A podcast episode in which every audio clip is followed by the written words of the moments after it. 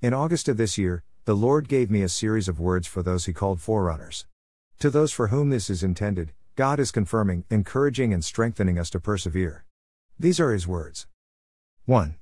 Be comfortable disappointing people to do my will, to follow my directions. 2.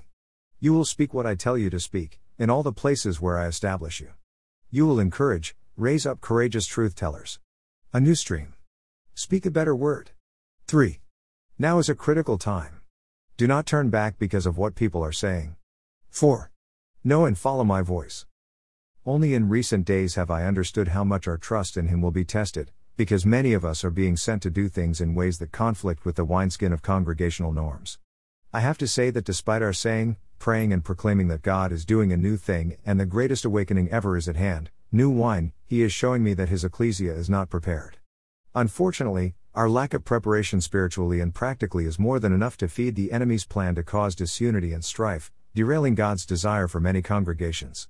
Should we not expect that established paradigms, old wineskins, need changing in preparation for his new wine? In business, one of my skills was change management. It can be a long and arduous process, but done well, it need not be a mission derailing one. Moreover, if the change is Holy Spirit filled and led, would it not also prove to be a life giving, mission enhancing experience?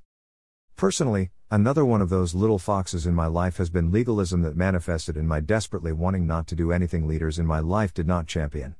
I just did not like breaking rules. One prophetic word to me said, You are a woman of P's and Q's, and you will not operate in disorder with leaders. On the one hand, that can be a necessary and righteous thing in our faith walk. However, in legalism or when encountering controlling spirits, this characteristic can also be a fear based excuse for disobeying God. Family, in the coming days, God wants us to write Isaiah 55 8 9 in our hearts. It is imperative that we spend time with Him understanding what this means in our personal stories. For my thoughts are not your thoughts. Neither are your ways my ways, declares the Lord.